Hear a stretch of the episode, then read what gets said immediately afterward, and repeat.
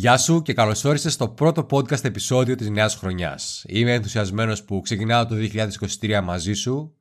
Έχουμε πολλά πράγματα κανονισμένα για τους επόμενους μήνες. Λυπάμαι που ξεκινάω τη χρονιά με μπούκομα και γρήπη. Είναι οι τελευταίες μέρες μιας γρήπης που περνάω. Ε, που γενικά δεν αρρωσταίνω, δεν κολλάω ιούς κτλ. Αλλά αυτή τη χρονιά με έπαιγε σε κάτι τέλος πάντων. Και προτιμώ να κάνω ένα επεισόδιο, να ξεκινήσουμε τα επεισόδια μας για φέτος, παρότι έχω την γρήπη και τον μπούκομα, παρά να περιμένω να γίνω καλά και να ξεκινήσουμε αργότερα. Γενικά προτιμώ το να ξεκινήσεις όπως είσαι με αυτά που έχεις και από που είσαι, παρά να περιμένεις να είναι όλα τα φανάρια πράσινα. Το 2022 ήταν μια χρονιά με προκλήσεις, αλλά μπορέσαμε να προσαρμοστούμε και να συνεχίσουμε και εσύ και εγώ και η απόδειξη είναι ότι είμαστε ακόμα εδώ και εσύ και εγώ. Μέσα στο 2022 το προφίλ μου στο Instagram σημείωσε περίπου 300% αύξηση από τους 12.600 ακόλουθους. Πήγα στους 36.300 οι subscribers μου στο YouTube αυξήθηκαν κατά 3.000 και κάτι και ήταν σημαντική η ανάπτυξη και στο podcast. Είμαι ευγνώμων για όλους τους followers, τους subscribers, τους πελάτες, συνεργάτες και φίλους που απέκτησα αυτούς τους 12 μήνες και που παρέμειναν μαζί μου παρά τα όποια σκαμπανεβάσματα του περασμένου έτους. Το νέο έτος μας επιφυλάσσει πολλά και ενδιαφέροντα ακόμα πράγματα. Έχω μια σειρά από υπέροχους καλεσμένους, καθώς και ορισμένες νέες υπηρεσίες και λειτουργίες που πιστεύω ότι θα απολαύσεις πραγματικά. Ανυπομονώ να τα μοιραστώ όλα αυτά μαζί σου. Στο σημερινό πρώτο επεισόδιο για τη νέα χρονιά θα ακούσουμε μια συνέντευξη που πήρα από έναν από τους κορυφαίους marketer στην Ελλάδα αλλά και παγκοσμίως, τον Κωνσταντίνο Συνοδεινό, δημιουργό του Simply Digital. Είναι περίπου μία ώρα η συνέντευξη. Θα κρατήσεις πολύ καλές σημειώσεις, έχεις να πάρεις πολύ πολύ χρήσιμο υλικό και σε τεχνικά θέματα για την ανάπτυξή σου στο Instagram και στο TikTok, αλλά και για άλλα θέματα όπως πειθαρχία, συνήθειες, τρόπος σκέψης κτλ. Ελπίζω να πέρασες όμορφα στις γιορτές, να ήσουν ασφαλής και υγιής και είτε ξεκινάς τη χρονιά με αποφάσεις και στόχους, είτε απλώς θέλεις να αξιοποιήσεις το έπακρο τους επόμενους 12 μήνες, ελπίζω να είσαι μαζί μου καθώς ξεκινάμε μαζί αυτό το νέο ταξίδι. Άραξε λοιπόν, χαλάρωσε και ετοιμάσου για μια συναρπαστική χρονιά με εβδομαδία podcast. Πάμε λοιπόν με το επεισόδιό μας. Καλώς ήρθες στο show του Greek Coach Επιτυχία με απλό τρόπο. Η σύγχυση οδηγεί στην αδράνεια. Όλο και περισσότεροι άνθρωποι ψάχνουν πώς θα πετύχουν τους στόχους τους με απλό τρόπο. Σε αυτό το show, ο Θοδωρής Αραμπατζή μοιράζεται απλές, πρακτικές και άμεσα εφαρμόσιμες ιδέες που θα σε βοηθήσουν να μπεις στη δράση. Αν θέλεις να δουλέψεις προσωπικά με τον Θοδωρή Αραμπατζή, μπες στο GreekCoach.gr κάθετος free και ζήτα μια δωρεάν συνεδρία coaching. GreekCoach.gr κάθετος free. Καλή ακρόαση!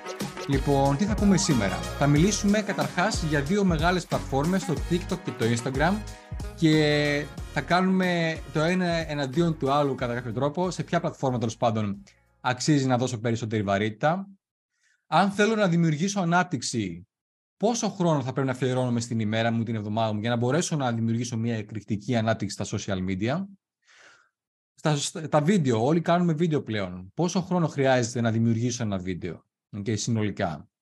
Και πώς μπορώ να έχω μια καλή ισορροπία στο να έχω μια καλή παρουσία στα social media και ταυτόχρονα να λειτουργώ τα τρέχοντα της επιχείρησής μου, πώς να έχω πειθαρχία και πολλά πολλά άλλα.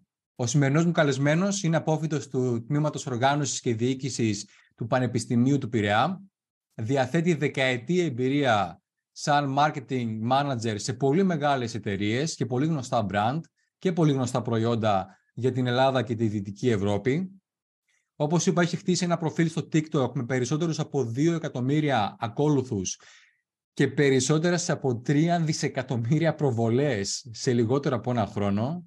Επίσης στο Instagram έχει τον ηλικιώδη αριθμό των 330.000 followers και ναι, είναι super συνεπής, πειθαρχημένος στη δημιουργία ποιητικού περιεχομένου, ξέρει πολύ καλά τη δουλειά του αλλά ένα από τα πράγματα που μου αρέσει ιδιαίτερα στον σημερινό μου καλεσμένο είναι η απλότητα και η αμεσότητα που επικοινωνεί και μοιράζεται το περιεχόμενό του. Είναι μεγάλη μου λοιπόν χαρά να καλωσορίσω τον κύριο Simply Digital, Κωνσταντίνο Συνοδεινό. Γεια σου Κωνσταντίνε. Γεια σου Θοδωρή, καλησπέρα σε όλους Ε, χαίρομαι που μιλάμε στα ελληνικά επιτέλους. okay. Έχεις συνηθίσει στα αγγλικά, έτσι; Ναι, αυτή είναι η απόφαση που πήρα πριν δύο χρόνια και την τηρώ και φυσικά δεν το μετανιώνω καθόλου γιατί είχε πάρα πολλά ωφέλη.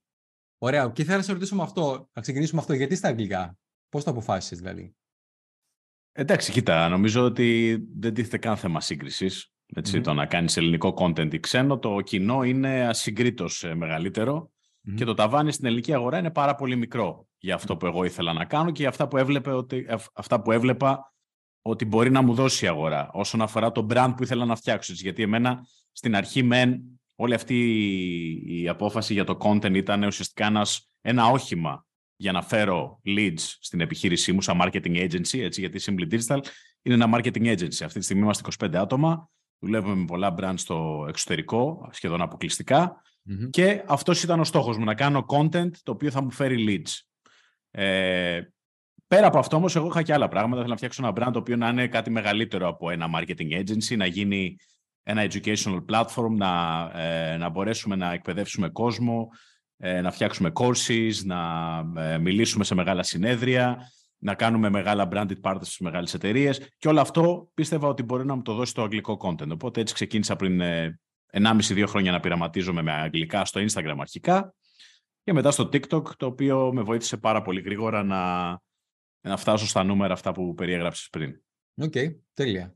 Σήμερα θα μοιραστείς μαζί μας μερικές ιδέες που μοιάζουν παράνομο να γνωρίζεις νούμερο 29. Εντάξει, ό,τι θέλετε. Ξέρεις, είναι αναφορά στα βίντεο που κάνεις. Το κατάλαβα. Δεν ξέρω οι υπόλοιποι. λοιπόν, ωραία. Είπα ότι θα μιλήσουμε για TikTok και VS Instagram. Ξέρω ότι δεν υπάρχει, φαντάζομαι δεν υπάρχει το ένα ή το άλλο. Αλλά αν ήταν να πείσουμε σε ποιο από τα δύο, σε ποια από τις δύο πλατφόρμες αξίζει κάποιος να δώσει περισσότερη βαρύτητα και γιατί. Δηλαδή με ποιο κριτήριο να επέλεγε. Κοίτα, τα πάντα, επειδή αυτό είναι μια ερώτηση που μου την κάνουν 99% οι άνθρωποι τέλος πάντων ε, και τους λέω το εξής. Για να σου απαντήσω μια ερώτηση, οποιαδήποτε και αν είναι, θα πρέπει να μου πεις ποιος είναι ο στόχος. Okay. Έτσι, οι περισσότεροι έρχονται και μου λένε ε, τι πρέπει να κάνω ε, στο Instagram, τι πρέπει να κάνω στο TikTok, πρέπει να κάνω και TikTok και Instagram; Και τους λέω ποιος είναι ο στόχος; Okay. Τι θες να πετύχεις ακριβώς. Έτσι; Για, να, για, να πετύχουμε, για να έχουμε λοιπόν ένα πλάνο θα πρέπει να μου πεις ποιος είναι ο στόχος. Άρα αν μου πεις ότι εγώ θέλω, πεθαίνω για πελάτες, I'm starving για καινούργιους πελάτες και αύριο πρέπει να έχω ή μεθαυριο δεν θα πάμε ούτε για TikTok ούτε για Instagram. Έτσι θα πάμε για long form content, το οποίο είναι YouTube και αρθρογραφία. Πάμε λοιπόν να απαντήσουμε στα συχνά ερωτήματα του κοινού, γιατί ο κόσμος ακόμα και σήμερα συνεχίζει να ψάχνει απαντήσεις μέσα από την Google. ετσι Άρα πρέπει εγώ σαν ε, απάντηση, γιατί κάθε επιχείρηση πρέπει να αποτελεί απάντηση σε ένα συγκεκριμένο πρόβλημα ή σε ένα range συγκεκριμένων ερωτημάτων, που σίγουρα το κοινό σου κάνει. Και αν δεν τους ξέρεις, αν δεν τις ξέρεις, προφανώς δεν είσαι αρκετά διαβασμένος. Η Google σου δίνει αυτές τις απαντήσεις. Άρα εγώ πρέπει να πάω στην Google ή άλλα, σε άλλα εργαλεία keyword research, όπως το SEMrush, ε, το Uber Suggest, το Answer Socrates κτλ. κτλ. Να καταλάβω τι ρωτάει το κοινό μου γύρω από το digital marketing, από το life coaching, από το fitness, από οτιδήποτε είναι το νης μου και να αρχίσω να τα απαντώ με, με μεγάλο περιεχόμενο, με long content όπως λέμε, YouTube videos και αρθρογραφία. Έτσι, Γιατί αυτά είναι αυτά που κάνουν rank απαντήσεις που κάνει το κοινό στο, στο Google Search Bar. Αυτό λοιπόν είναι όσον αφορά το ότι θέλω πελατολόγιο, θέλω να κάνω lead generation. Έτσι ξεκίνησα και εγώ στην στο YouTube και αυτό όντως μου έφερε Ε, τώρα, αν θες να, να, να χτίσεις awareness, να χτίσεις brand, να αρχίσεις να, ε, να τραβάς το attention του κόσμου γύρω από αυτό που κάνεις, ο πιο γρήγορος τρόπος αυτή τη στιγμή, ο πιο αποδοτικός τρόπος αυτή τη στιγμή είναι το short video. Το short video είναι ο βασιλιάς του περιεχομένου αυτή τη στιγμή. Όλες οι πλατφόρμες το έχουν καταλάβει μετά από το TikTok που έκανε ε, κάτι το οποίο δεν το έχουμε ξαναδεί στην ιστορία του ιντερνετ Έτσι, ο καθένας να μπορεί overnight να γίνεται global celebrity. Έτσι. Ε, και επειδή λοιπόν είδανε ότι όλο αυτό τραβάει και τον κόσμο και σαν viewer και σαν creator, αντιγράψαν ακριβώς όλο το μοντέλο. Και πλέον βλέπουμε τον, τον αλγόριθμο του TikTok να συμβαίνει και στο Instagram με τα Reels, το YouTube με τα Shorts, το Pinterest με τα idea pins και δεν ξέρω πού αλλού θα το δούμε. Mm. το δούμε και στο ψυγείο μας, θα βγαίνουν ε, short video σε λίγο. Ε, είπες για να κάνει, να κάνει branding. Ε, το ένα, καταλαβαίνω οπότε αν κάποιος θέλει άμεσα πελάτες, καλύτερα να πάει σε YouTube και άρθρα. Ε, και αν θέλει να κάνει brand awareness που είπες, ώστε να κάνει, το, να κάνει branding στον εαυτό του ή στην επιχείρησή του, ε, μέσα από τα, βίντεος, τα σύντομα βίντεο. Α, Ιδανικά θέλουμε και τα δύο. Έτσι. Ναι. Γενικότερα μια προσπάθεια, ο κόσμος πρέπει να αντιληφθεί ότι και αυτό πολλές φορές γίνεται και στο κομμάτι των, των πληρωμένων διαφημίσεων. Έτσι. Εάν θες αύριο πελατεία, θα πρέπει να τρέξεις κάποια paid ads. Εγώ σου λέω τώρα για το κομμάτι το οργανικό. Δηλαδή δεν πληρώνω χρήματα στην Google ή στο Facebook και πάω να κάνω οργανικά κάποια πράγματα. Έτσι. Okay, Τώρα, εάν καίγομαι περισσότερο, πρέπει να δοκιμάσω και τις διαφημίσεις. Εννοείται. Αλλά πρέπει να αντιληφθούμε ότι και οι διαφημίσεις ε, δεν εξαρτώνται από, μένα, από εμάς, εξαρτώνται από τις πλατφόρμες και δεν ξέρω πόσο θα μου κοστίζει σήμερα ή μεθαύριο να φέρνω Και από την άλλη πρέπει να μπορώ να χτίζω το brand μου παράλληλα με την προσπάθειά μου να φέρω πελάτες. Πρέπει να χτίζω το brand μου, να ξέρει ο κόσμος για μένα, όσο δυνατό περισσότερος κόσμος για μένα, ε, όσο δυνατό σε περισσότερες πλατφόρμες. Άρα πρέπει να είναι μια προσπάθεια που συμβαίνει παράλληλα ιδανικά. Mm-hmm. Θεωρείς ότι για να, πριν βάλω διαφήμιση στο Facebook, στο Instagram, στην Google, Α πούμε για το Instagram παράδειγμα. Αν και πλέον βάζουμε και στο TikTok και στο. Παντού, να. ναι. Ε, θα πρέπει να έχω περιεχόμενο; Δηλαδή, αν πριν βάλω διαφήμιση στο Instagram, θα πρέπει να, έχω, να έχει το προφίλ μου περιεχόμενο; Ιδανικά, ναι. Ο κόσμος στο 99,9 των περιπτώσεων που ανταποκρίνεται σε μία διαφήμιση δεν θα προβεί σε κάποια ενέργεια εκείνη τη στιγμή. Okay. Έτσι; Mm-hmm. Εκείνη τη στιγμή το βασικό ζητούμενο στη διαφήμιση είναι το awareness. Mm-hmm. Είναι όπως ξέρουμε το marketing funnel λειτουργεί σαν χωνή. Έτσι; Το πρώτο επίπεδο, ειδικά αν μιλάμε για ανθρώπους που δεν μας έχουν ξαναδεί, είναι το awareness. Mm-hmm. Δεν μπορώ εγώ που θα δω το Θοδωρή πρώτη φορά μπροστά μου να πάω να αγοράσω το course του. Mm-hmm. Είναι σπάνιο. Έτσι; Άρα θα πρέπει πρώτα απ' όλα να μάθω τι είναι ο Θοδωρής και αν θέλω να τον μάθω που τον έχω δει πρώτη φορά στη ζωή μου σε μία διαφήμιση, τι θα κάνω, θα πάω στα social να δω τι ακριβώς είναι ο Θοδωρής. Έχει περιεχόμενο, είναι legit, μας κοροϊδεύει, είναι απλά μια διαφήμιση που πέταξε και πάει να ε, πάρει ό,τι μπορεί. Σήμερα ο κόσμος δεν είναι χαζός πλέον, έτσι. Αντιλαμβάνεται τι συμβαίνει, ψάχνει την, την παρουσία μας, θέλει να, ε, να, να, του κερδίσουμε την εμπιστοσύνη και αυτό θέλει είτε χρόνο, είτε content, είτε και τα δύο. Άρα σίγουρα θέλεις παρουσία στο, στο κομμάτι των social. Ωραία.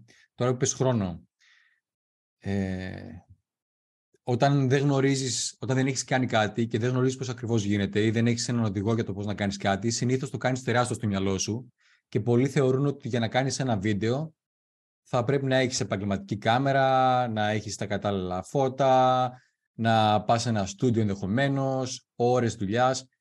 Ε, οπότε ήθελα να σε ρωτήσω, πόση ώρα σου παίρνει ρεαλιστικά ένα βίντεο από το να βρεις την ιδέα, να το βιντεοσκοπήσεις, να το ανεβάσεις, όλα αυτά συνολικά, αν το κάνεις εσύ.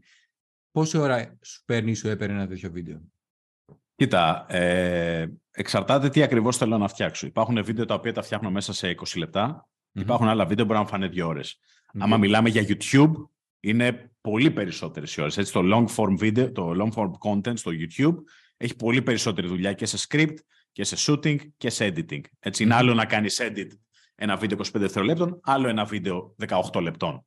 Έτσι, μιλάμε για πολύ περισσότερη δουλειά και πολύ περισσότερη προετοιμασία. Όσον αφορά το short video που είναι φαντάζομαι το μεγαλύτερο ενδιαφέρον σήμερα, ναι. εξαρτάται επίσης πάλι από το πόσο το εχει Έτσι. Εγώ μπορεί να πάω στο, ε, να τρέξω τα 10 χιλιόμετρα σε 2 λεπτά, εσύ μπορεί να τα τρέξεις σε 8,5 μέρες. Mm-hmm. Έτσι εξαρτάται πόσο έτοιμος είσαι να το κάνεις. Για κάποιον ο οποίος ξεκινάει σήμερα, γιατί εγώ δεν ήμουν αρχάριο στο video creation όταν ξεκίνησα στο short video, είχα ήδη μια εμπειρία στο να μπαίνω απέναντι από την κάμερα ή να μπαίνω απέναντι σε οποιονδήποτε και να λέω κάποια πράγματα με ζουμί και ουσία. Έτσι. Mm-hmm, Ε, αν είσαι ένας άνθρωπος ο οποίος επαγγελματίας, μπορείς στοιχειοδός να παρουσιάσεις κάτι κτλ. Και, και δεν έχεις τον τρόμο να το κάνεις μπροστά σε μια κάμερα, ε, μπορείς, αν ξεκινήσεις σήμερα και απλουστεύοντας τη διαδικασία δημιουργίας βίντεο, να το κάνεις σε μια ώρα ρεαλιστικά. Okay. Έτσι. Φυσικά για όλο αυτό θέλει προετοιμασία. Πρέπει να έχεις ένα document, ένα Google Sheet ή οτιδήποτε, να αρχίσεις να γράφεις κάποιες ιδέες, έτσι, είτε bullet points ή οτιδήποτε. Εγώ, ας πούμε, δεν γράφω ιδέες. Εμένα μου έρχονται στο μυαλό και τις έχω σε ένα απλό ε, shared folder μέσα στο, στο κινητό μου. Οπότε εκεί ανατρέχω, λέω Α, αυτό θα κάνω σήμερα. Ή μπορεί να μην κάνω τίποτα από αυτά και να κάνω κάτι που μου ήρθε σήμερα στο μυαλό. Έτσι. Ε, αλλά για τον καθένα έχει να κάνει με το πώς μπορεί να είναι πιο παραγωγικός, πιο έτοιμος για να είναι συνεπής. Και αυτό που είπες στην αρχή είναι πάρα, πάρα πολύ αλήθεια. Εγώ το μόνο που χρησιμοποίησα για να φτάσω στα 2,2 εκατομμύρια στο TikTok και στους 400.000 στο 350 στο Instagram είναι αυτό εδώ. Ναι. Τίποτε άλλο. Αυτό, ένα καλό μικρόφωνο, έτσι, σαν αυτό εδώ, το lavalier που λέμε, για να μπορείς να έχεις καλύτερο ήχο, πολύ σημαντικό ήχος, και ένα καλό φως, είτε παραθύρου, είτε ένα ring light. That's it. Δεν χρειάζεσαι ούτε επαγγελματικές κάμερες, ούτε ναι. DSLR, ούτε ειδικό δωμάτιο, ούτε τίποτα. Αυτά είναι δικαιολογίες. Ναι. Έτσι, για να μην δημιουργήσουμε. Αλλά πρέπει να το κάνεις, να το βάλεις στο πρόγραμμά σου. Είναι σημαντικό να το βάλεις μία-δύο ώρες μέσα στο calendar και να πεις εγώ σήμερα 12 με 2 ή 12 με 1,5 ή οτιδήποτε θα φτιάξω ένα βίντεο, no matter what. Mm-hmm. Okay. Πρέπει να μπεις σε άλλη προτεραιότητά σου ουσιαστικά. Σίγουρα, αν δεν το βάλεις στο calendar δεν θα, δεν θα συμβεί ποτέ. Ναι. Μίλησες για ιδέες. Ε, στο Instagram έχεις ε, 1140 δημοσιεύσεις. Ναι. Ε, σε ένα σε κάποιο post του παλιότερα κάποιος είχε ρωτήσει πού τα βρίσκεις όλα αυτά τα site και το απάντησε στο Google. Προφανώς. Ε, η ερώτηση για μένα είναι πού βρίσκεις τις ιδέες για περιεχόμενο. Δηλαδή για όλα αυτά τα site που είναι παράνομο να γνωρίζουμε. Κοίτα, είναι, είναι πάρα πολλά πράγματα. Καταρχήν έχω πολύ περισσότερες ιδέες από αυτά που ανεβάζω. Mm. Δηλαδή θα μπορούσα άνετα να ανεβάζω τρία βίντεο την ημέρα. Ε, δεν έχω scarcity, δεν έχω περιορισμό στο κομμάτι των ιδεών. Και αυτό που λέω συνέχεια και στον κόσμο και στα μαθητές μου και στους ανθρώπους που συνεργάζομαι κτλ. είναι ότι η δημιουργικότητα είναι σαν ένας μη. Όσο τον δουλεύεις, ναι. στην αρχή δηλαδή μπορεί να είσαι τόσο αδύναμος που να μπορείς να σηκώσεις αυτό, και μετά κάνεις 200 κιλά, 20 επαναλήψεις. Έτσι, από, τη, από τη δύναμη που πλέον έχει αποκτήσει η δημιουργικότητά σου. Γιατί πλέον κάθε τι που ανοίγεις στον εγκέφαλο σου δημιουργεί άλλους πυλώνες και ναι. βγαίνεις σε άλλα σημεία και συνεχώς βγαίνουν ιδέες. Εγώ ξεκίνησα απλά να μοιράζομαι τα πράγματα που ήξερα σαν digital marketer. Κάνω αυτό το πράγμα 20 χρόνια. Ε, γουστάρω το digital και το all things digital γενικότερα, όλο αυτό το κομμάτι που συμβαίνει σε ένα υπολογιστή ξαναγητό από πάρα πολύ μικρός. Τα bookmarks μου είναι γεμάτα από διαφορετικές πλατφόρμες, εργαλεία που έχω είτε χρησιμοποιήσει είτε που έχω κάνει bookmark επειδή τα μου αρέσουν. Και το πρώτο πράγμα που άρχισα να κάνω μέσα από αυτά τα βίντεο ήταν να μοιράζομαι αυτά τα πράγματα που χρησιμοποιώ εγώ. Άρα το ένα κομμάτι είναι η δική σου εμπειρία, να την μοιραστείς. Αυτό είναι το ένα κομμάτι και αυτό που σε κάνει και μοναδικό. Γιατί η εμπειρία δική μου είναι διαφορετική από τη δική σου, είναι διαφορετική από οποιοδήποτε. Τίποτα δεν είναι αντιγράψιμο σε αυτό το κομμάτι. Το δεύτερο είναι αυτό που σου είπα και πριν. Ότι πρέπει να γνωρίζουμε τι ψάχνει το κοινό μας, ποια είναι τα πράγματα που περιμένει τον Κωνσταντίνο να απαντήσει, ώστε να τον, να τον τοποθετήσει στο μυαλό του σαν authority σε αυτό που κάνει. Έτσι. Αυτές τις ερωτήσεις λοιπόν αρχίζω τις παίρνω και απαντάω στο κοινό μου αυτά τα πράγματα. Πώς να, φέρω, να κάνω followers, ε, πόσο μου παίρνει, όλα αυτά που μου λες τώρα. Είναι συχνές ερωτήσεις του κοινού. Έτσι, πρέπει λοιπόν εγώ να τις απαντήσω με ένα βίντεο ή το, το κάθε, την κάθε θωματική ενότητα να τις πάσω σε υποενότητες και να απαντάω το καθένα. Okay. Έτσι, δηλαδή στο κομμάτι του, ε, του how, how much time you need for a video. Εκεί μέσα μπορείς να έχεις 7, 10, 15 διαφορετικά βίντεο. Σωστά. Όσον αφορά το setup, τον εξοπλισμό, το πώς να κάνω edit, Άρα πάω και σπάω την κάθε ενότητα σε υποενότητες. Mm-hmm. Και ανάλογα με το, με, το, με το τι ζητάει ο κόσμος, τι λέει από κάτω στα comments και όλα αυτά, μου έρχονται συνεχώς νέες ιδέες. Βλέπω τον mm-hmm. ανταγωνισμός μου. Βλέπω ότι δουλεύει καλά στο ίντερνετ. Έτσι. Αν πας στο YouTube, αν πας στο TikTok, στο Instagram και ψάξεις τον ανταγωνισμό σου και τους κάνεις ε, list, ε, τους κάνεις filter by popularity, θα δεις ποια βίντεο τους είναι τα πιο δημοφιλή. Άρα mm-hmm. εκεί πάνω θα αρχίσεις να φουγκράζεσαι τι ακριβώς ο κόσμος γουστάρει να βλέπει στα social. Ναι. Αυτό που κρατάω είναι βασικά πρώτον ότι η δημιουργικότητα είναι ένας μη, που όσο τον εξασκείς, τόσο πιο πολύ Έτσι. αναπτύσσεται. Και πραγματικά το έχω δει και σε μένα δηλαδή αυτό, ότι γιατί μου λένε συνέχεια πού βρίσκεις τόσες ιδέες, πού βρίσκεις τόσες ιδέες και ανεβάζει συνέχεια περιεχόμενο τόσα χρόνια, ας πούμε. Ε, είναι ότι όταν το εκπαιδεύεις τον εαυτό σου, το κάθε τι που συμβαίνει γύρω σου μπορεί να σου δώσει μια ιδέα και η οποία, όπως είπες, μετά ανοίγει σε άλλες ιδέες. Δηλαδή, ξέρω εγώ που λες, παράδειγμα, αυτό που λέμε, πώς βρίσκεις ιδέες για τα, για τα, για τα βίντεο. Ωραία. Ωραία. Παρανο... Συχνές παρανοήσεις για το πώς βρίσκεις ιδέες. Συχνά λάθη όταν βρίσκεις ιδέες. Ή βήματα για να βρίσκεις ιδέες. Οπότε μπορείς να πάρεις και να το αναπτύξει πάρα πολύ μετά. Ωραία. Α, το υλικό σου το κάνεις, ε, θα κάνεις το υλικό της ημέρας σήμερα, το αυριανό αύριο, θα κάνεις το σημερινό για αύριο, το κάνεις σε badging που λένε, δηλαδή κάνεις το υλικό της επόμενης εβδομάδας, πώς το δουλεύεις αυτό λίγο; Ε, εγώ συνήθως δεν δουλεύω σε batch, ε, γιατί μ' αρέσει να είναι το περιεχόμενό μου και λίγο να φουγκράζεται τη στιγμη Έτσι.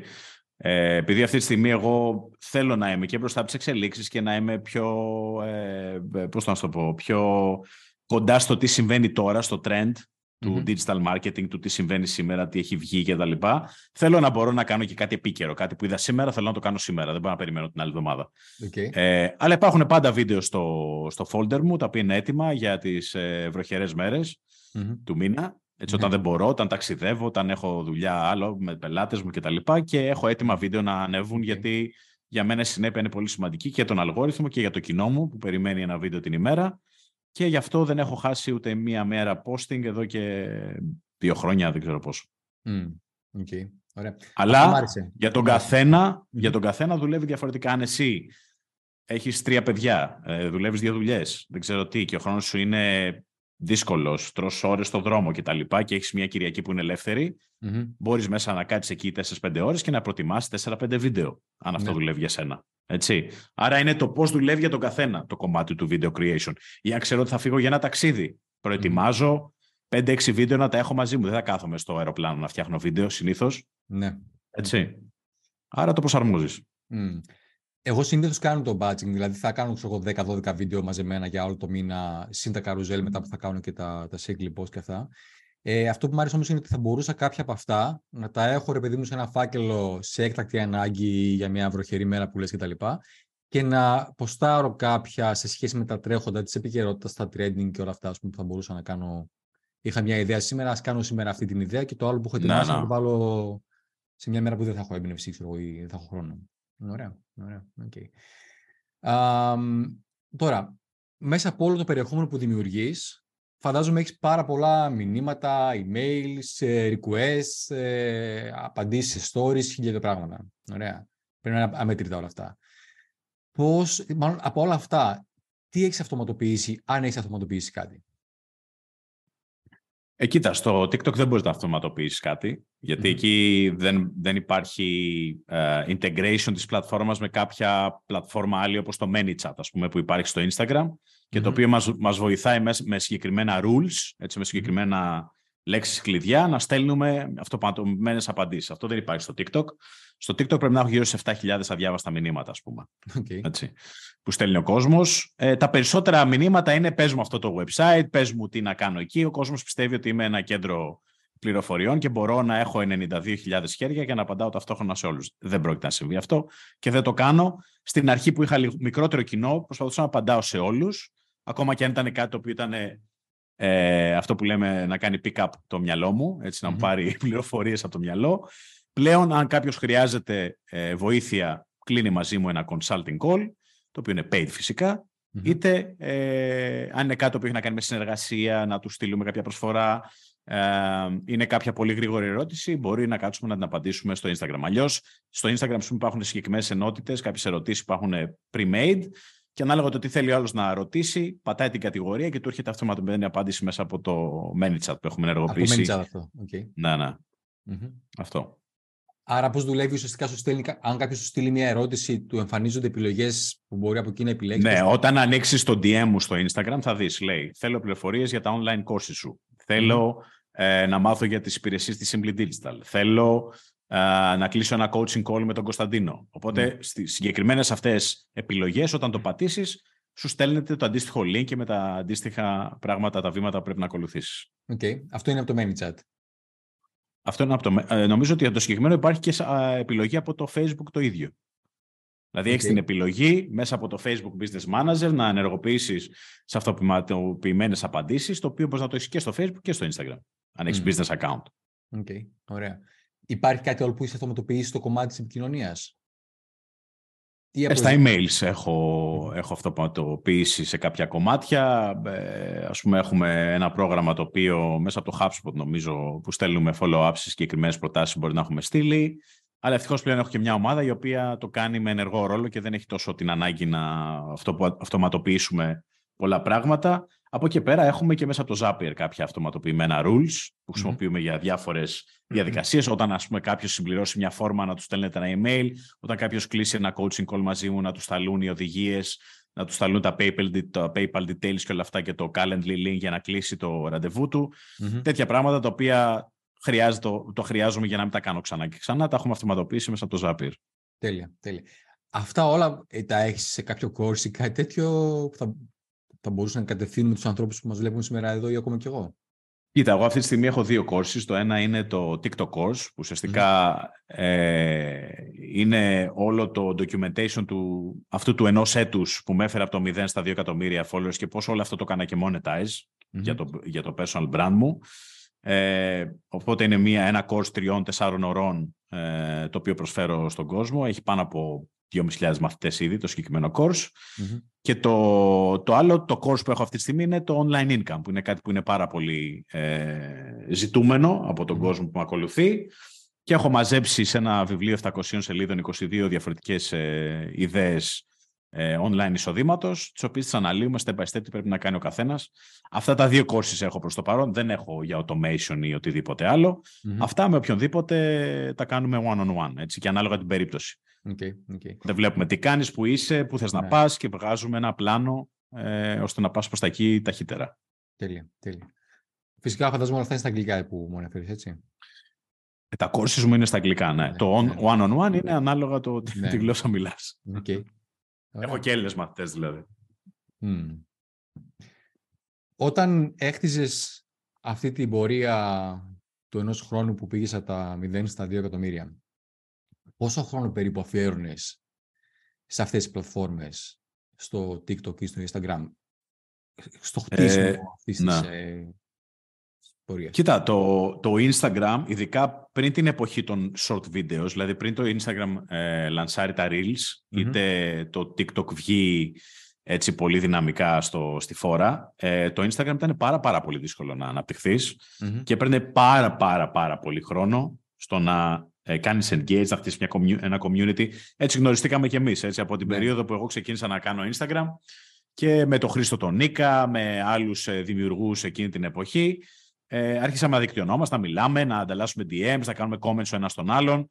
Mm. Άρχισαμε να φτιάχνουμε ένα community. Αυτό λοιπόν ήταν κάτι που ήταν στη μερί, στην ημερησία διάταξη για μένα, mm-hmm. στο το Instagram, μετά να φτιάξω το carousel μου, να κάνω engage και όλα αυτά. Πάρα πολύ χρόνο. Δηλαδή στο Instagram να καταλάβεις, εγώ από τα 2.000, τους 2.000 followers μέχρι και τους 5, 6, 7, 10, αφιέρωνα στην πλατφόρμα τουλάχιστον 3 ώρες την ημέρα mm. στο Instagram. Έτσι. Mm. Πάρα πολύ δουλειά.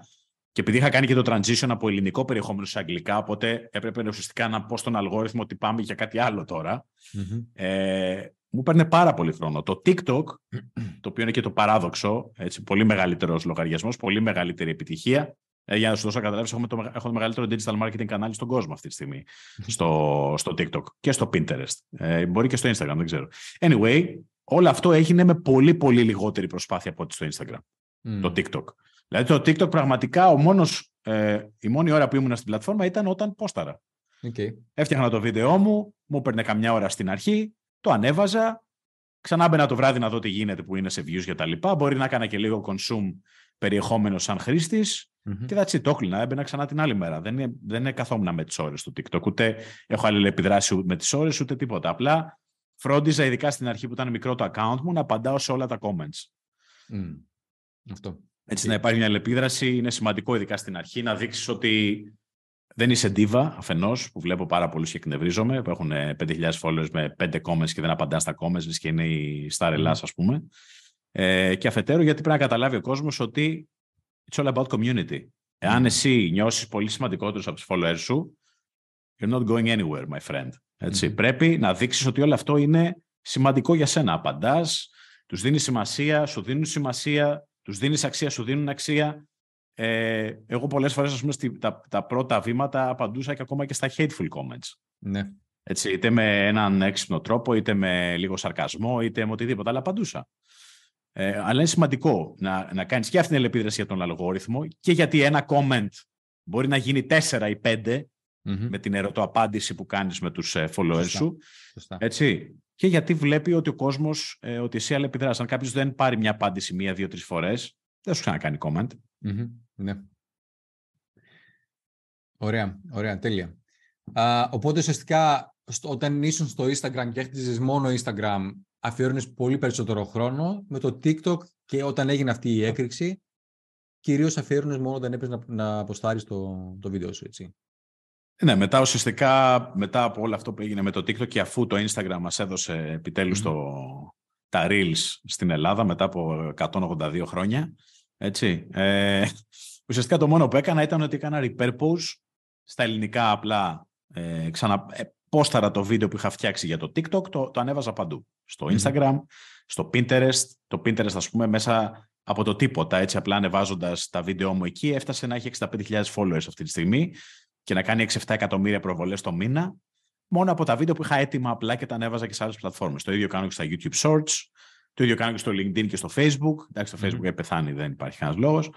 Ε, αλλά ε, παρεπτώσει το Facebook, δυστυχώς πάλι στην Ελλάδα δεν έχουμε τα Reels, τα οποία είναι το μοναδικό ε, πράγμα το οποίο έχει παλμό αυτή τη στιγμή παγκοσμίως στο κομμάτι του Facebook. Δεν τα έχουμε δυστυχώς διαθέσιμα και μάλιστα τα Reels γίνονται και monetize. Δηλαδή, οι δημιουργοί στο Facebook okay. και στο Instagram στο εξωτερικό, ανάλογα με τα views που παίρνεις από τα Reels σου, παίρνεις πόνους σε πραγματικά χρήματα. Ούτε αυτό εμείς το έχουμε εδώ στην Ελλάδα. Okay αλλά δείχνει γενικότερα την προσέγγιση των πλατφορμών όσον αφορά το πώς επιβραβεύουν τους creators που είναι συνεπείς στην πλατφόρμα. Έτσι, Γιατί αυτοί ακριβώς φέρνουν τον κόσμο και τους κρατάνε στις οθόνες τους. Ναι. Εμείς. Από πότε ξεκίνησες να ανεβάζεις στο YouTube τα, τα βίντεο αυτά τα σύντομα; Στο YouTube ξεκίνησα να το κάνω νομίζω από την προηγούμενη άνοιξη. Ε, επειδή εγώ είχα ένα ελληνικό YouTube, είχα ένα ελληνικό YouTube το οποίο αυτή τη στιγμή έχει 8.000 συνδρομητέ όπως έχει, με, με αίμα δάκρυα και υδρότα στα 5 χρόνια που το έχω φτάσαμε στου 8.000 συνδρομητές, ενώ στο αγγλικό YouTube φτάσαμε τους 10.000 σε 8 μήνες, Ε, με πολύ λιγότερα βίντεο, με πολύ περισσότερα shorts, τα οποία ουσιαστικά απλά τα έβαζα στο, στο YouTube και βλέπω ότι και αυτά έχουν την, ε, τη δική τους ε, απήχηση στο YouTube. Έτσι. Τα shorts αυτή τη στιγμή είναι κάτι καινούργιο στην πλατφόρμα. Πάρα πολλοί κόσμος θα μπει στο κανάλι σου από τα shorts και όχι από ναι. τα μεγάλα σου βίντεο. Παρ' όλα αυτά στο YouTube ο, ο βασιλιάς παραμένει το long video.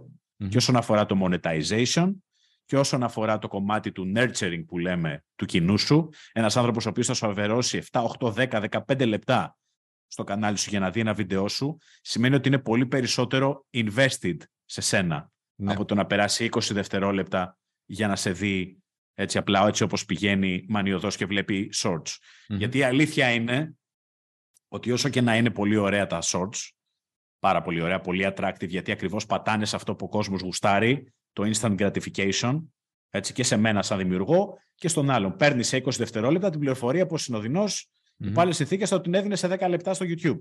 Ναι. Έτσι τώρα την παίρνεις σε 20 δευτερόλεπτα. Αυτό το έχει συνηθίσει. Από την άλλη, δεν χτίζεται δέσιμο με αυτόν τον τρόπο. Έτσι. Εύκολα. Θέλει χρόνο. Είναι διαφορετικό εγώ να κάθομαι να, να σ' ακούω για 10-15 λεπτά. Να περιμένω και για τις παύσεις σου, να περιμένω και για τα κενά διαστήματα κτλ. Γιατί ξέρω ότι θα μου δώσεις αξία. Πλέον ο κόσμος το πρώτο ε, pause που θα κάνει στην ομιλία σου έχει κάνει scroll. Έχει κάνει swipe up. Ναι, ναι. Δηλαδή στα 2-3 δευτερόλεπτα δεν έχεις την ευκαιρία να του πεις κάτι παραπάνω, αν ναι. βαρεθεί στα 3 δευτερόλεπτα. Βαριούνται στα 3 δευτερόλεπτα.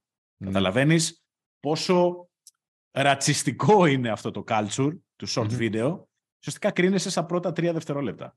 Αν θα σε δω ή όχι. Έτσι. Ε, οπότε στο YouTube, εφόσον θες να μπεις μέσα στο κανάλι, το οποίο για μένα είναι παραμένει ο βασιλιάς, όσο και το TikTok να είναι πολύ δυναμικό, να μου έχει δώσει απίστευτα πράγματα, εμένα μου άλλαξε τελείως το business life, το TikTok. Παρ' όλα αυτά το YouTube παραμένει ο, ο βασιλιάς του, ε, του video content, ετσι για πάρα πολλούς λόγους. Ναι για πολύ μεγάλο, και, για πολύ μεγάλο διάστημα, μέχρι τους τελευταίους δύο μήνες που ουσιαστικά έγινε μια ξαφνική έκρηξη στο προφίλ μου στο Instagram, οι περισσότερες επαφές που είχα ήταν από YouTube. Παρότι είχα πολύ λιγότερο κοινό εκεί και πολύ περισσότερο στο Instagram και παρότι αφιέρωνα πολύ περισσότερο χρόνο στο Instagram και πολύ λιγότερο στο YouTube, είχα πολλές περισσότερες επαφές από εκεί πέρα. Γιατί ούτως ή άλλως το YouTube είναι η δεύτερη μεγαλύτερη μηχανή αναζήτηση, αν όχι η πρώτη παγκοσμίως. Ναι. Οπότε και, και αυτό που μου αρέσει πολύ με το YouTube τώρα, εντάξει, πάμε σε κάτι άλλο βέβαια, είναι ότι ε, εμφανίζεται στις μηχανές αναζήτησης, ενώ στο TikTok, στο Instagram, στο Facebook δεν υπάρχει πουθενά. Α, και ένα βίντεο που έχεις κάνει πριν από έξι μήνες, ένα χρόνο, δύο χρόνια, μπορεί να σου φέρνει ακόμα και τώρα. Ακριβώς. ακριβώς. Ναι. Αυτό είναι το, το μεγαλύτερο κομμάτι που διαφοροποιεί mm. ε, τις άλλες πλατφόρμες. Παρόλα αυτά, το TikTok πλέον είναι searchable. Okay. Τα TikToks εμφανίζονται στη Google. Δηλαδή με το που ψάξεις κάτι το οποίο μπορεί να ψάξει, μπορεί να συνδέεται με το δικό μου βίντεο, μπορεί να εμφανιστεί okay. σαν, σαν βίντεο. Και μάλιστα το TikTok τι κάνει; Αυτή τη στιγμή αν μπεις μέσα στην πλατφόρμα, γι' αυτό και ε, υπάρχουν έρευνες που γίνανε πέρσι και έδειξε ότι το, το TikTok πλέον κοντράρει την Google όσον αφορά τον αριθμό των αναζητήσεων. Οι πιτσιρικάδες, οι πιο μικρές ηλικίες, μπαίνουν στο TikTok και ψάχνουν Και επειδή το TikTok τι κάνει; Κάνει απομαγνητοφωνεί τα βίντεο.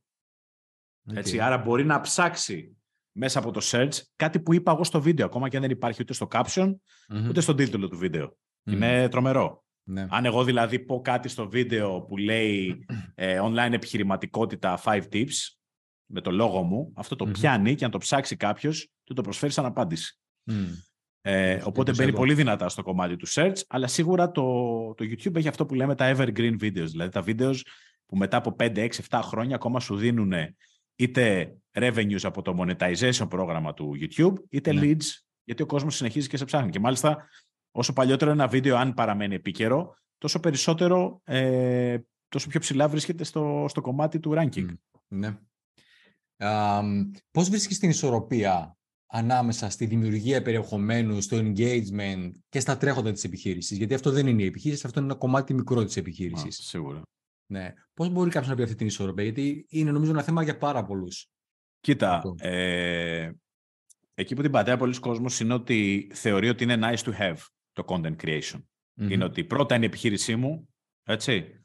Και εντάξει, όταν προλάβω θα κάνουμε και κανένα Δεν δουλεύει έτσι. Δεν είναι έτσι. Αυτή τη στιγμή, επειδή ακριβώς το, το short video είναι μεγαλύτερη ευκαιρία για μένα στην ιστορία του ίντερνετ, okay. στην ιστορία του ίντερνετ, έτσι, εγώ έκανα 3,5 δισεκατομμύρια προβολές σε ένα χρόνο μόνο στο TikTok. Μόνο στο TikTok. Χώρια τα βίντεο που μου έχουν κλέψει, που έχουν γίνει reproduced από άλλα accounts, που έχουν επεχτεί στο Instagram, you name it. Δηλαδή, τη φάτσα μου την έχει δει όλος ο πλανήτης που ασχολείται με το κομμάτι του digital marketing και το digital. Αυτό για να το κάνω πριν το TikTok, έπρεπε να έχω πληρώσει κάποια εκατοντάδες εκατομμύρια ευρώ σε διαφημιστικά resources για να μπορέσω να μαθευτεί το brand μου παγκοσμίως. Ε, άρα, εάν δεν εκμεταλλευτείς αυτή την ευκαιρία σήμερα, που είναι η ευκαιρία που είναι το trend, γιατί το trend στο digital κομμάτι αλλάζει όπως αλλάζουμε τα t-shirts το καλοκαίρι. Ελπίζω mm. τουλάχιστον για να μην μυρίζουμε. Ε, είναι πάρα πολύ γρήγορο. Για να το προλάβεις πρέπει να είσαι από πάνω, πρέπει να αρπάζεις τις ευκαιρίες όποτε βρίσκονται και αυτή τη στιγμή το short video παραμένει ακόμα μια εκοφαντική ευκαιρία την οποία δεν μπορείς να κάνεις afford να χάσεις. Ε, οπότε για μένα, μετά από όλη αυτή την εισαγωγή, είναι τεράστια προτεραιότητα ακόμα και σήμερα. Και θα πρέπει για μένα να είναι για όλους το content creation. Γιατί ναι. μπορεί να τους αλλάξει το, το root της ιστορίας της επιχείρησής τους. Έτσι, όσον αφορά το πόσο awareness φτιάχνουν. Φυσικά, δεν αρκεί απλά να εμφανίζουμε στο βίντεο. Πρέπει να είμαι συνεπής, πρέπει να ταράξω λίγο τα νερά, να, να, να τολμήσω να είμαι λίγο πιο δημιουργικός. Δεν μπορώ να πάω πάλι στην πεπατημένη, να κάνω τα ίδια που κάνουν Έτσι. Αλλά ακόμα και αν ξεκινήσεις να κάνεις αυτά που κάνουν όλοι και στην πορεία κάνεις αυτό που είπαμε πριν, να δυναμώνεις το μη της δημιουργικότητάς σου, συνεχώς θα αρχίσεις να εξελίσσει. Εγώ, κοιτώντας πίσω, βλέπω ότι συνεχώς υπάρχει βελτίωση, υπάρχει εξέλιξη, υπάρχει επαναπροσδιορισμός ταυτότητάς μου στα βίντεο μου. Και αυτό το πράγμα γίνεται στα πάντα που κάνουμε στη ζωή μας και στο content creation. Αλλά δεν υπάρχει αυτό που μου λες ότι πώς θα το χωρέσω. Εάν δεν έχεις αντιληφθεί ακόμα τη σημασία του, ε, μιλάμε για λάθος ε, topic αυτή τη στιγμή. Είναι το πιο σημαντικό κομμάτι αυτή τη στιγμή για την επιβίωση της επιχειρήσής σου. Το τι θα κάνεις οργανικά όσον αφορά το content. Και αν δεν το καταλάβει αυτό κάποιος, θα τον νικήσει ο ανταγωνισμός πάρα, πάρα πολύ σύντομα. Ναι. Άρα, Άρα είναι, in your calendar είναι η συνειδητοποίηση ότι δεν είναι ότι το κάνω, όπως είπες, nice to have. Είναι βασικό κομμάτι ότι αν αυτή τη στιγμή η επιχείρησή μου δεν αναπτύσσεται, δεν έχω πελάτες, δεν, έχω, δεν με γνωρίζει ο κόσμος, δεν αρκεί να έχω καλό προϊόν ή καλή υπηρεσία, θα πρέπει να βάλω και αυτό το κομμάτι μέσα, αν θέλω τελικά να το, να, να αλλάξω τη, τη μορφή Γιατί ακόμα και αν έχεις, έχω, έχω πελάτες στο παρελθόν οι οποίοι ήταν απολύτως εξαρτημένοι από το κομμάτι των paid ads. ετσι Τρέχανε διαφημίσεις ναι, ναι. και όποτε τρέχανε διαφημίσεις πουλούσαν. Εάν σταματούσαν να τρέχουν διαφημίσεις, πουλούσαν τόσο. Εντάξει. Αυτό είναι ένα εξαιρετικά ρηψοκίνδυνο business model. Έτσι, γιατί, γιατί το, το, το cost of acquisition που λέμε στο, στο marketing για να φέρω ένα πελάτη το πόσο πληρώνω στην Google, στο Facebook κτλ. Ο, το, ο, το κόστος πηγαίνει έτσι τα τελευταία 10 χρόνια και θα συνεχίζει να πηγαίνει έτσι γιατί το μοναδικό έσοδο αυτών των πλατφόρμων, των πλατφορμών είναι το διαφημιστικό έσοδο. Άρα mm-hmm. ποιες πιθανότητες να μειωθεί, κανένας, ναι, ναι. καμία, έτσι. Άρα, ενώ εσύ ας πούμε πλήρωνες 5 ευρώ για να φέρεις ένα πελάτη ή 10 ή 15 ή 50, αύριο μπορεί να θες 80, να θες 150. Έτσι. Mm. Ή μπορεί να σου κλείσει το διαφημιστικό λογαριασμό ή whatever. Που έχω άπειρα διαφημιστικά accounts που έχουν κλείσει χωρίς λόγο και αιτία. Αυτό λοιπόν σε αφήνει στα κρύα του λουτρού να περιμένεις να δεις τι θα κάνεις. Αν παράλληλα έχεις χτίσει και ένα content creation strategy που σου φέρνει κόσμο και οργανικά μέσα από τα social, μέσα από το YouTube και τα λοιπά, από την ορθογραφία σου, νιώθεις πιο ασφαλής. Mm-hmm. Έτσι, από ναι. το να είσαι εξαρτημένος από ένα, ένα κομμάτι. Να, να, να αρχίσεις να χτίζεις την email list σου. Είναι πάρα πολύ σημαντικό, το email δουλεύει ακόμα και σήμερα. Οπότε θέλει διαφοροποίηση. Έτσι. Τι θα έλεγες σε κάποιον ο οποίος λέει, ναι, αλλά τώρα είναι αργά. Δηλαδή, το TikTok, όλοι έχουν, ας πούμε, TikTok, όλοι έχουν, ξέρω, Instagram, όλοι χρησιμοποιούν το Instagram για να προωθήσουν την επιχείρησή τους. Είναι άλλοι τόσοι σαν εμένα στο δικό μου αντικείμενο. Τι θα λέει σε κάποιον που θεωρεί ότι είναι αργά να το ξεκινήσει. Έχω βαρεθεί να ακούω αυτή την παπάτζα του κόσμου ότι α, η αγορά είναι saturated στα πάντα. Ναι, θα ναι. σου πω ότι είναι saturated εγώ ε, στα πάντα. Στα πάντα. Saturated είναι οι μέτροι και κακοί επιχειρηματίες. Αυτό. Έχουμε πήξει από μετριότητα. Σε όποια κατηγορία θες να πάω στους γιατρούς, επιχειρηματίες, στους digital marketeers, όλοι το 90%, δηλαδή αυτό είναι μια κατανομή την οποία θα πιστεύω θα τη βρεις παντού. Το 80% αυτό, παρέτο, έτσι, το 80% αυτών των ανθρώπων είναι μέτρη ή κάτω του μετρίου. Αν λοιπόν εσύ μπεις σοβαρά σε οτιδήποτε και αν κάνεις, content creation, TikToks, ε, κολοτούμπες στην ομόνια, δεν ξέρω, οτιδήποτε. Αν είσαι στο 20% αυτών των ανθρώπων όσον αφορά την ε, την, ε, ε, τη, τη, τη, συνέπεια, την ε, δημιουργικότητα κτλ., θα νικήσεις. Θα πάρεις αυτό που σου αρμόζει, το οποίο είναι το 80% της απόδοσης, έτσι, από αυτό που παίρνουν οι υπολοιποι Άρα δεν υπάρχει, αυτό είναι μια δικαιολογία για όσους δεν θέλουν να κάνουν κάτι. Να πούν ότι α, είναι αργά τώρα, γιατί ο κόσμος ξέρεις, γουστάει να βρεις δικαιολογίες. Ναι. Είναι, μέσα στο, είναι μέσα στο DNA του περισσότερου κόσμου. Ναι. Όλων μας βασικά. Αλλά δεν μπορεί να έχεις δικαιολογίες και αποτελέσματα μαζί. Σίγουρα, ένα από τα δύο πρέπει να διαλέξεις. ναι. νομίζω ότι το έχεις απαντήσει κιόλας, αλλά θα σε ρωτήσω για το κομμάτι της πειθαρχίας. Αν χρειάστηκε πειθαρχία για να το χτίσει όλο αυτό.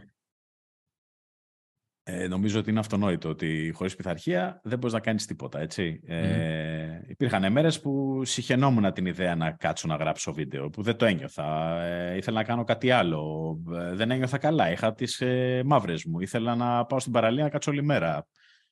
Παρ' όλα αυτά, ε, επειδή εγώ είμαι ένας άνθρωπος που έχω μάθημα στην πειθαρχία, ήμουν αθλητής πολλά χρόνια, ε, στο επιχειρήν καταλαβαίνεις ότι χωρίς πειθαρχία δεν μπορείς να κάνεις Άρα έχω μάθει σε αυτό. Και όταν ξεκίνησα στο TikTok και στο Instagram, είχα πει στον εαυτό μου ότι φιλαράκι θα δώσεις 6 μήνες σε αυτό, να δούμε τι μπορεί να δώσεις σε σένα. Αλλά το δίνω 6 μήνες σε κάτι σημαίνει κάθε μέρα θα αφιερώνω ε, το χρόνο που έχω πει ότι θα αφιερώσω. Έτσι, και θα δούμε σε 6 μήνες θα συμβει Ο κόσμος δυστυχώς δεν μένει συνεπής σε κάτι γιατί είναι πάρα πολύ ε, obsessed με το outcome. Έτσι, είναι, είναι τόσο επικεντρωμένος στο αποτέλεσμα, θέλει τόσο πολύ το αποτέλεσμα, ναι. ε, που τον κάνει να μην γουστάρει καθόλου τη διαδικασία. Η οποία διαδικασία τις περισσότερες φορές είναι πάρα πολύ πιο επώδυνη από ό,τι έχει Και, και πολύ λιγότερο αποδοτική και, αντα, και ανταποδοτική από ό,τι έχει φανταστεί. Έτσι. Ναι. Περισσότεροι ας πούμε, μπορεί να πούνε ότι α, ο Κωνσταντίνος σε ένα χρόνο είχε 2 εκατομμύρια. Εγώ γιατί σε τρεις μήνες έχω 5 followers. Mm. Έτσι. Δεν είναι για όλους το ίδιο. Η, το, τα μαθηματικά δεν είναι το ίδιο σε όλους. Ναι. Μπορεί εσένα οι 5 followers σε τρεις μήνες να γίνουν 50 σε ένα χρόνο και μετά τους 50 να γίνουν 7 εκατομμύρια μετά τον επόμενο χρόνο. Αλλά δεν θα το μάθεις ποτέ αν δεν φτάσεις στο δεύτερο χρόνο. Ναι. Έτσι. Mm-hmm. Ε, πρέπει να το γουστάρεις όμως.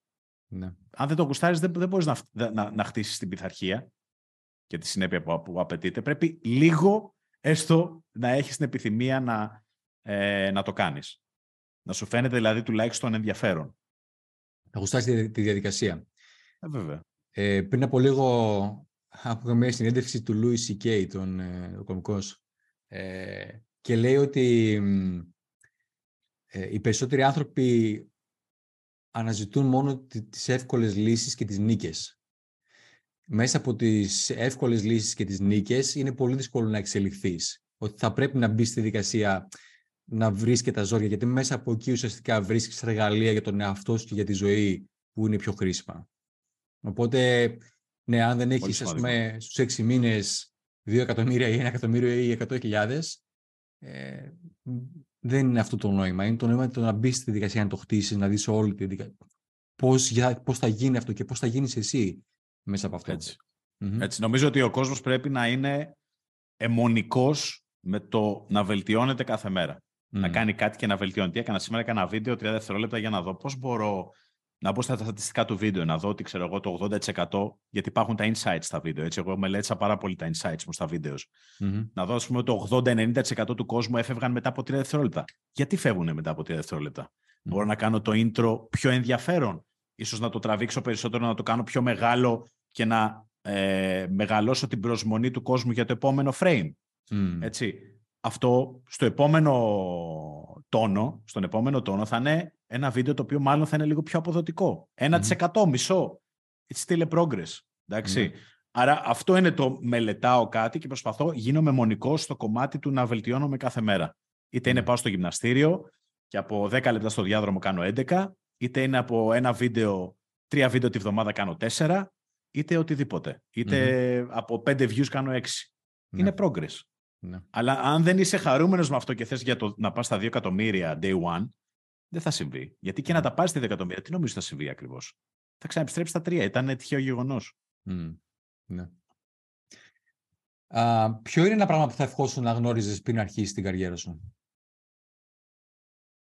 Ε, Ήθελα, να, ήθελα βασικά να πιστεύω περισσότερο στο, στον εαυτό μου, στη μοναδικότητά μου, στις ικανότητές μου, γιατί πάντα ξέρεις στην αρχή όλοι μας, εγώ επειδή είμαι και ένας άνθρωπος εσωστρεφής και δεν είχα πάντα την αυτοπεποίθηση που έχω Ε, είχα αυτό που λέμε το, ε, το imposter syndrome. Έτσι, Πίστευα ότι I'm not good enough, ότι κορεδεύω τον κόσμο, ότι πώς θα το κάνω όλο αυτό, γιατί αγγλικό περιεχόμενο τώρα, μήπως αυτοί με κορεδεύουν στο TikTok έχουν δίκιο ε, γιατί μιλάω αγγλικά. Πώς να το κάνω ελληνικά. Πάντα έχεις ένα, όχ, μήπως αυτό, μήπως το ένα, μήπως το άλλο. Υπάρχει αυτή η φωνή πάντα στο μυαλό μας. Έτσι. Ε, θα ήθελα λοιπόν αυτή η φωνή να την έχω βουλώσει πολύ νωρίτερα στο μυαλό μου από ότι το έκανα και το κάνανε οι συνθήκες. Ε, και αυτό λέω συνέχεια στον κόσμο. Ε, δηλαδή μη φοβάσαι για το Θεό ε, να είσαι ο εαυτός σου, να κάνεις αυτά που έχεις στο μυαλό σου, να μιλάς με τον τρόπο που μιλάς, ε, να είσαι αυθεντικός, να φοράς αυτά που θες, να μην προσποιείς ότι είσαι κάτι άλλο. Ο κόσμος έχει μάθει από μικρός να προσποιείται ότι είναι κάτι άλλο από αυτό που είναι. Να ζει ζωή που δεν του ανήκει. Να το πάμε σε μεγαλύτερο επίπεδο. Ναι. Έτσι, γιατί έτσι πιστεύει ότι πρέπει να ζει. Κούνα το κεφάλι σου, πήγαινε ένα, ένα βήμα πίσω, αναρωτήσου τι είναι αυτό που σε κάνει χαρούμενο, στο content creation, στην επιχείρησή σου, στη δουλειά σου, στη σχέση σου, whatever, και αποφάσισε επιτέλους να είσαι ο εαυτό σου όλα αυτά. Για μένα αυτό είναι το, η μεγαλύτερη νίκη στη ζωή σου. Και σε φέρνει πάντα σε... στο να είσαι καλά με τον εαυτό σου κάθε μέρα. Για μένα αυτή είναι η μεγαλύτερη νίκη. Ούτε οι followers, ούτε τα πόσα λεφτά βγάζεις, να ξυπνάς και να πεις: Νιώθω καλά, ρε φίλε, σήμερα με αυτά που θα κάνω και που έχω κάνει. Δεν μισώ το Δευτέρα Παρασκευή. Γουστάρω που έχω να κάνω αυτό που να έχω να κάνω. Αυτό είναι η μεγαλύτερη νίκη για μένα. Mm. Ναι, και αν να πιστέψεις κάποια στιγμή στον εαυτό σου, πίστεψε τώρα. Μην περιμένεις να φτάσεις για να πιστέψεις. Εντάξει, είναι μια προ... είναι διαδικασία. Έτσι. Είναι διαδικασία. Είναι διαδικασία. Επειδή θα πεις, θα πιστέψεις στον εαυτό μου, δεν θα συμβεί. Είναι όλα δουλειά. Είναι οι μικρές σου νίκες, είναι η... ε, το γεγονός ότι μένεις στο πλάνο που είχες πει και λες μπράβο, ρε φίλε, που έμεινες 10 μέρες πιστός στο πλάνο σου, στη διατροφή σου, στο πρόγραμμα που είχες πει. Ακόμα και αυτό σου χτίζει αυτοπεποίθηση. Γιατί πολλές φορές λέμε στον εαυτό μου, Α, δεν θα τα καταφέρω, αποκλείεται να μείνω συνεπής. Γιατί ξέρεις το pattern σου. Έτσι.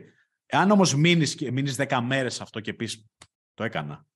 Είναι done. Κάθε τικ που κάνεις σε κάθε μικρή νίκη προστίθεται στο δίχτυ αυτοπεποίθησης που έχουμε σαν άνθρωποι. Έτσι.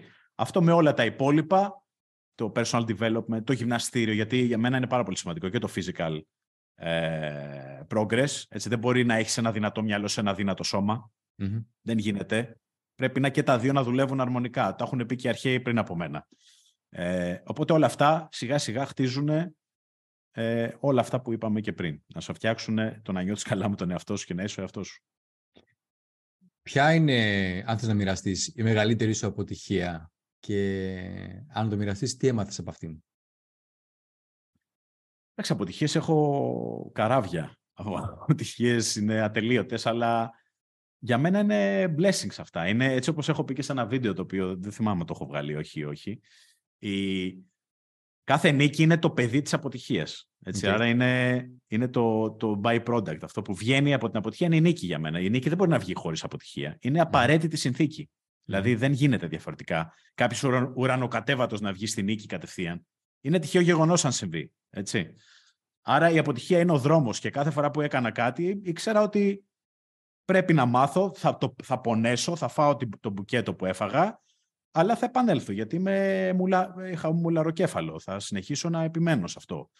Ε, αυτό που έκανα, ας πούμε, ήταν ότι ίσως η μεγαλύτερη αποτυχία ήταν ότι έφτιαξα ένα, ένα, ένα startup με ένα monetization πλάνο το οποίο ήταν επικεντρωμένο σε ένα κοινό το οποίο δεν μπορούσε να πληρώσει αυτά που εγώ πίστευα. Γιατί στην επιχειρηματικότητα, πέρα από το να δημιουργήσεις μία λύση για ένα πρόβλημα, έτσι, και να αυτό να το μεταφράσεις σε, ένα, σε μία λύση, μια πλατφόρμα ή οτιδήποτε, μια υπηρεσία, πρέπει το κοινό το οποίο, ε, στο οποίο απευθύνεσαι να μπορεί να πληρώσει την υπηρεσία ή τη λύση. Ναι. Έτσι. Εγώ εκεί δεν τα κατάφερα καλά, αλλά ήταν ένα πολύ καλό μάθημα για να το κάνω αργότερα με πολύ μεγαλύτερη επιτυχία.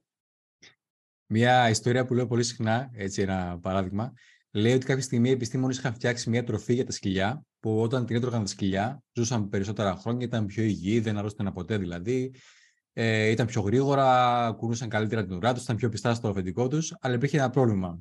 Τα σκυλιά δεν ήθελαν να φάνε την τροφή. Οπότε, μάλλον κάτι τέτοιο συνέβη. Ναι, εντάξει, δεν μπορούσαν να το πληρώσουν βασικά. Θέλαν την τροφή, αλλά δεν μπορούσαν να την πληρώσουν στη δική μου περίπτωση. Okay. Το οποίο είναι εξίσου κακό. Ωραία. Ε, Ποιος είναι ένας μύθος στο επάγγελμά σου ή στον τομέα σου που θα ήθελες να καταρρύψεις; Ε, κοίτα, στο δικό μου επάγγελμα υπάρχει μεγάλη, ε, υπάρχει μεγάλη δυσνόηση γύρω από αυτό που λέμε online entrepreneurship, έτσι, διαδικτυακή mm-hmm. επιχειρηματικότητα, passive income, ε, online income. Πολλοί, ας πούμε, έρχονται και μου λένε παίζουμε ένα website να βγάζω χρήματα, λες και είναι κουλοχέρης, ας πούμε, το πατάς και βγαίνουν λεφτά. Ναι. Πολλοί κόσμος έχει αυτή τη νόηση. Ότι το digital marketing είναι κάποια κρυφά πράγματα που κάνουμε εμείς μια αλληλουχία κουμπιών που κάνουμε και αρχίζουν και βγαίνουν κρύπτο, ας πούμε, από παντού. Δεν είναι έτσι. έτσι. Το online επιχειρήν δεν έχει καμία διαφορά από το offline επιχειρήν. Mm-hmm. It's all about uh, value. Πρέπει να είσαι όσο πιο χρήσιμος γίνεσαι στο marketplace, στην αγορά, όσο πιο πολύ αυξάνεις την αξία σου, ε, τόσο περισσότερα χρήματα βγάζεις. Είναι καθαρά αναλογικά αυτά τα δύο. Έτσι. Άρα, ε, θα πρέπει ο κόσμος να κάνει focus στο να αποκτήσει skills online skills, είτε είναι SEO, είτε είναι digital marketing, είτε είναι video ε, creation, είτε είναι affiliate marketing, είναι οτιδήποτε. Υπάρχουν εκατομμύρια πράγματα που μπορεί κάποιος να μάθει σε αυτό που λέγεται online επιχειρήν, είτε AI, το οποίο κάνει dominate αυτή τη στιγμή, mm-hmm. και θα συνεχίσει να κάνει dominate big time, όσο και να γκρινιάζουν κάποιοι όχι. Ε, θα πρέπει να βρει λοιπόν μία κατηγορία, να γίνει όσο πιο skillful μπορεί σε αυτή την κατηγορία και να δει μετά με αυτή τη γνώση που έχει αποκτήσει πώς μπορεί ε, να βγάλει χρήματα. Γιατί υπάρχουν πάντα τρόποι όταν έχεις το skill set. mm Έτσι, αν είσαι καλός developer, θα βγάλεις χρήματα. No matter what. Αν είσαι καλός content creator, θα βγάλεις χρήματα. Αν χτίσεις ένα personal brand όπως εμείς, θα βγάλεις χρήματα. Αν είσαι καλός coach, το ίδιο. Άρα πρέπει να χτίσεις ένα skill. mm Εγώ, ας πούμε, τώρα με το affiliate marketing δεν είχα ασχοληθεί ποτέ. Πλέον έχω αρχίσει και ασχοληθώ και τα χρήματα που βγάζω από το affiliate marketing είναι πάρα πάρα πολύ σημαντικότερα από ό,τι έβγαζα πριν δύο-τρία χρόνια, το οποίο το έκανα έτσι πειραματικά, χωρίς όμως να έχω το κοινό που έχω τώρα και τη γνώση που έχω τώρα. Έτσι, άρα το κάθε τι θέλει το χρόνο του, θέλει το skillset του και για να γίνει passive θέλει πάρα πολύ active time πριν από αυτό. Έτσι, θέλει πάρα πολύ να χτίσει το σύστημα, αυτή τη μηχανή, η οποία μπορεί να σου δίνει χρήματα και όταν εσύ δεν είσαι εκεί. Άρα ουσιαστικά ο, ο μύθος που θα λέγαμε ότι καταρρύπτουμε τώρα είναι ότι δεν υπάρχουν κάποια μυστικά. Είναι αυτά που όλοι γνωρίζουμε. Είτε το χτίζεις offline είτε online, θα πρέπει να βάλεις τη δουλειά, θα πρέπει να γίνεις καλός, θα δώσεις αξία και να βελτιώνει συνεχώς. Ναι, σίγουρα. Κοίτα, σίγουρα δεν τα ξέρουμε όλοι όλα. Έτσι. Ναι. Και κανείς δεν είναι γκουρούς σε τίποτα. Αυτό είναι δεδομένο. Ε, σίγουρα όμως πολλοί άνθρωποι δεν έχουν την στοιχειώδη γνώση για να αντιληφθούν αυτά που εγώ διδάσκω ή εσύ διδάσκεις όσον αφορά το online επιχειρήν. Έτσι. Για να μπορέσω εγώ να σου πω μπες στο Quora και ε, δημιούργησε ένα mid landing page για να πας εκεί και να ε, απο, αποφύγεις το κομμάτι να γίνεις ban, ας πούμε, στο να στέλνεις κόσμο σε affiliate links. Για να αντιληφθείς αυτό πρέπει να έχεις μια στοιχειώδη γνώση του. Τι είναι mm. Quora, τι είναι affiliate marketing, τι σημαίνει landing page. Εγώ yeah. στα διδάσκω, αλλά πρέπει εσύ να μπορείς να έχεις τη στοιχειώδη γνώση να το αντιληφθείς. Mm. Και φυσικά να το κάνεις apply. Εκεί που δυστυχώς ο κόσμος δεν φτάνει καν. Ναι να κάνει κάτι απλά. Για να ολοκληρώσουμε σιγά σιγά γιατί έχει φτάσει και η ώρα μας, ε, ποιο είναι ένα μάθημα που έμαθες από το Instagram, από την πορεία σου στο Instagram ή στο TikTok όλο αυτό το διάστημα; Αν ήταν, ας πούμε, να πεις ένα μάθημα από όλη αυτή την πορεία. Ότι μία επαφή που θα κάνεις μπορεί να σου αλλάξει την επιχειρηματική σου πορεία. Μία επαφή και μόνο. Δηλαδή το λέω και σε πάρα πολλούς κόσμο, ο οποίος είναι τρελός με Instagram, θέλω followers, θέλω αυτό. Θέλω... Τους λέω, μπορείτε να κάνετε 15-20 meaningful επαφές το μηνα Όχι τη μέρα, το μήνα. 15 στοχευμένες. Πήγαινε σε ένα DM, άνοιξέ το, πες του γεια σου Θοδωρή, θαυμάζω τη δουλειά σου, είδα το τελευταίο σου βίντεο, ε, μίλησες στην καρδιά μου, σου δίνω ένα follow, θα ήθελα πολύ να, να μιλήσουμε κάποια στιγμή, να δούμε αν μπορούμε να βρούμε κοινό σημείο προσέγγισης, οτιδήποτε επιχειρηματικά. Μια ειλικρινής αντιμετώπιση προς έναν άνθρωπο. Τα social είναι ε, ε, mediums of δικτύωσης, για δικτύωση. Έτσι, ναι. Δεν είναι ένα κουμπί το οποίο το πατάμε και μας ακολουθεί ένα ρομπότ. Είναι άνθρωποι από την άλλη, με τους οποίους μπορούμε να κάνουμε business, να δουλέψουμε μαζί, συνεργασίες, να, να κάνουμε οτιδήποτε. Άρα αυτό θα έλεγα στον κόσμο ο οποίος μπαίνει στα social media, να μην τους νοιάζει τόσο πολύ το the number, αλλά το, το quality of connections. Με ποιον μιλάω, γιατί, τι θέλω, μήπως μπορούμε να κάνουμε κάτι παρέα. Μπορώ να σε βοηθήσω και να με βοηθήσει σε κάτι άλλο. Αυτό είναι το μεγαλύτερο μάθημα για μένα. Τέλεια. Νομίζω ότι είπαμε αρκετά για την αξία, να δίνουμε αξία και ότι με τη συζήτηση σήμερα δώσαμε αρκετή αξία. Ε, τουλάχιστον εγώ πήρα αρκετά πράγματα. Πώς μπορεί, μάλλον πού μπορεί κάποιος που μας βλέπει σήμερα να συνδεθεί μαζί σου online; Ε, όπου και να ψάξεις Simply Digital θα πεταχτώ στη μούρη του είτε το θέλει είτε όχι. Τέλεια, τέλεια. Ωραία. Λοιπόν, Κωνσταντίνε, θέλω να σε ευχαριστήσω πάρα πολύ για τον χρόνο και για τις πολύ ωραίες ιδέες που μοιράστηκες μαζί μας. Χαρά μου. Ε, εγώ τουλάχιστον πήρα πολύ αξία. Δεν ξέρω και οι άνθρωποι που μας βλέπουν σήμερα και θα μας δουν και στην πορεία, γιατί θα τα ανεβάσω στο YouTube αυτό. Θα υπάρχει και αλλού. Αυτά. Λοιπόν, θέλω να σε χαιρετήσω. Α, να σου ευχηθώ καλή συνέχεια. Καλή συνέχεια σε όλους. Επίσης, παιδιά, ό,τι καλύτερο. Τα λέμε, παιδιά. Καλή συνέχεια. Λοιπόν, ευχαριστούμε πάρα πολύ τον Κωνσταντίνο για τον χρόνο του και για τις ωραίες ε, πληροφορίες που μοιράστηκε μαζί μας. Αυτά. Χαίρομαι που τα ξαναείπαμε. Είμαι ο Θοδωρής Αραμπατζής και θα πάμε στην κορυφή. Γεια σας. Ευχαριστώ που άκουσες το σημερινό επεισόδιο του podcast Επιτυχία με απλό τρόπο. Ελπίζω να σου άρεσε. Αν έχεις κάποιες ερωτήσεις, στείλ μου μήνυμα στα social media και βεβαιώσου ότι θα κάνεις εγγραφή στο show μου, είτε το ακούς στο Spotify ή σε οποιαδήποτε άλλη πλατφόρμα και θα το εκτιμούσα αν έβαζε βαθμολογία 4 ή 5 αστέρια. 5 είναι καλύτερα. Τα λέμε στο επόμενο επεισόδιο.